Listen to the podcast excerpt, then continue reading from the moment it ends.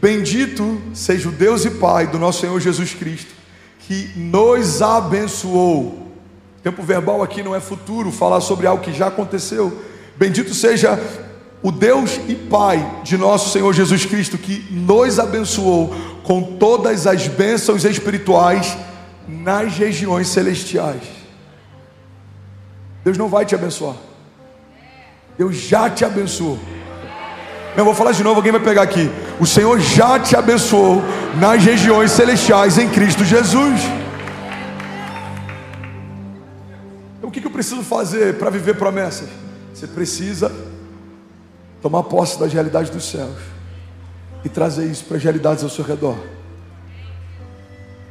Alguém está comigo? Diga amém. Toda promessa que o Senhor faz, Ele tem a intenção de cumprir.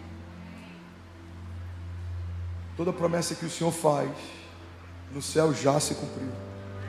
Toda promessa que o Senhor faz, está aguardando um posicionamento seu para se cumprir.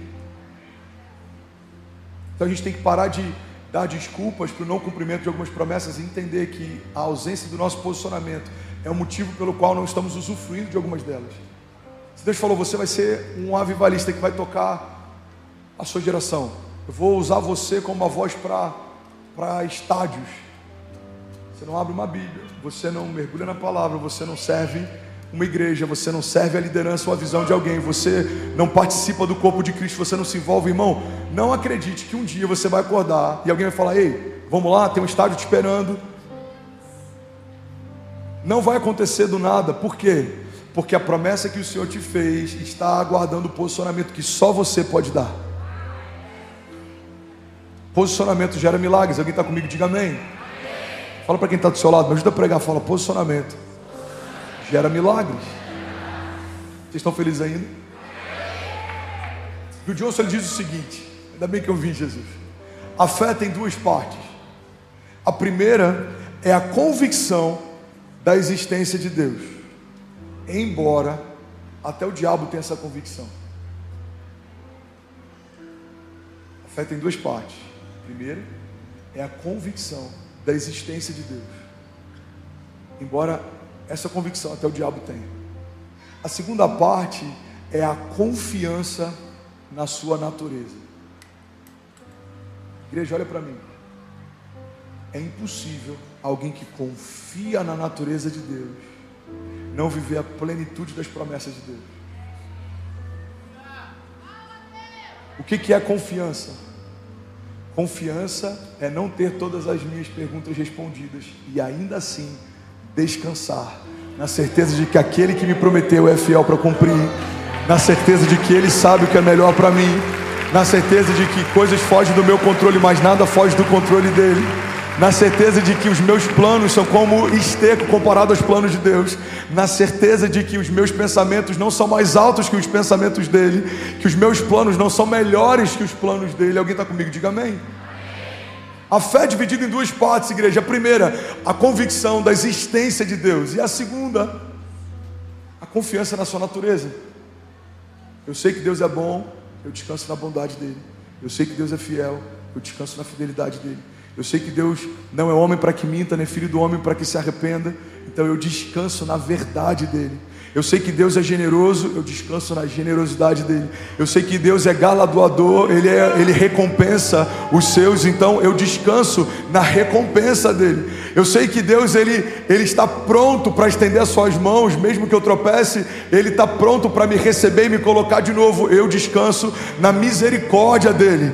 Irmão, a gente precisa conhecer as facetas do caráter de Deus e a gente precisa confiar nas características de cada uma delas. Se eu conheço o caráter de um Deus provedor, eu começo a acessar a provisão do tipo de Deus. Se eu conheço o caráter de um Deus perdoador, eu começo a acessar a graça de Deus. Se eu conheço a faceta desse caráter de um Deus que é cura, eu começo a acessar a cura de Deus todas as facetas do caráter de Deus que a gente não conhece são exatamente aquelas que a gente não usufrui, e é por isso que é possível um crente em Jesus que vai para a glória, que vai morar nos céus, ter conhecido Deus da salvação, mas fechar o seu coração para o Deus da provisão, por exemplo, ter uma vida miserável e escassa na terra, embora pela misericórdia e pela graça, vai morar com Jesus nos céus. Alguém está comigo? Diga amém. É possível? É, é possível. Creio que Deus salva, mas eu não quero que ninguém fale comigo sobre fé e dinheiro, porque eu não creio que Deus provê. Tá tudo bem. Você vai ter uma vida escassa, mas no céu você vai morar na glória. Para, eu preciso entender que o que Deus tem para nós é reinado e sacerdócio. Meus olhos estão fitos na glória, naquele dia em que Ele vai voltar. Mas enquanto Ele não volta, eu preciso governar na terra e usufruir tudo que Ele tem para mim. Fazemos história na terra, não tiramos os olhos dos céus. Vivemos promessas que se cumprem na terra, mas estamos debaixo de uma promessa a respeito dos céus. Pedro diz: Para onde iremos nós, Senhor, se só tu tens palavras de vida eterna?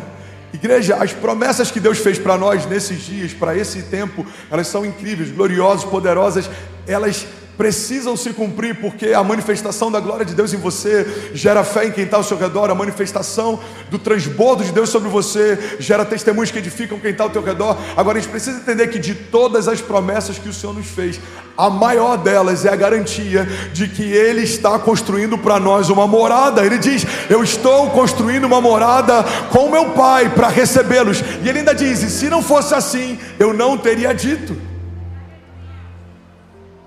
Está comigo? Diga amém. Eu falo com autoridade, diga, eu preciso crer que Deus existe.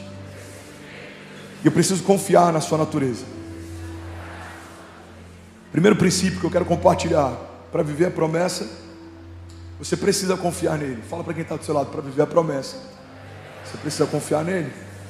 Jeremias 17, 7 diz: Bendito o homem que confia no Senhor, e cuja confiança é o Senhor porque será como uma árvore plantada junto às águas, que estende as suas raízes para o ribeiro e não receia quando vem o calor, mas a sua folha fica verde, e no ano da sequidão não se fadiga, nem deixa de dar fruto. Alguém pode dizer glória a Deus por isso?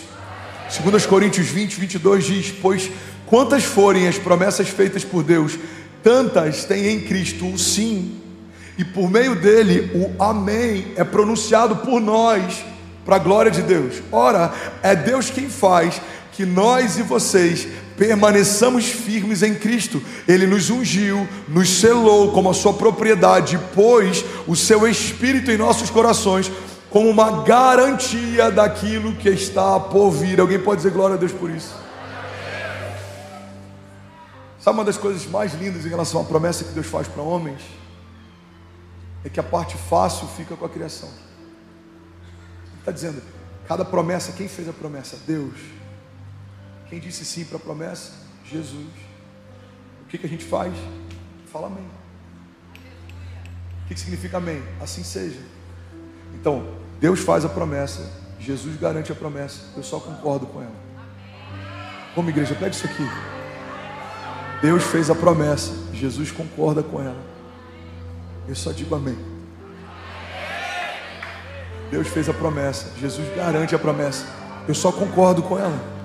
Deus fez a promessa, Jesus garante a promessa. Eu só concordo com ela. Então, na jornada de fé, quando o assunto é promessa, Deus está dizendo para alguém aqui nessa manhã, filho, faz o fácil.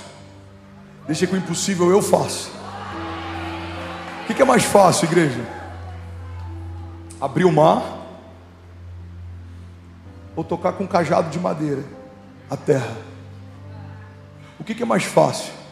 Fazer jorrar água de uma rocha ou falar com ela? O que, que é mais fácil? Andar sobre as águas, submeter a gravidade a uma palavra ou tirar o pé do barco? O que, que é mais fácil?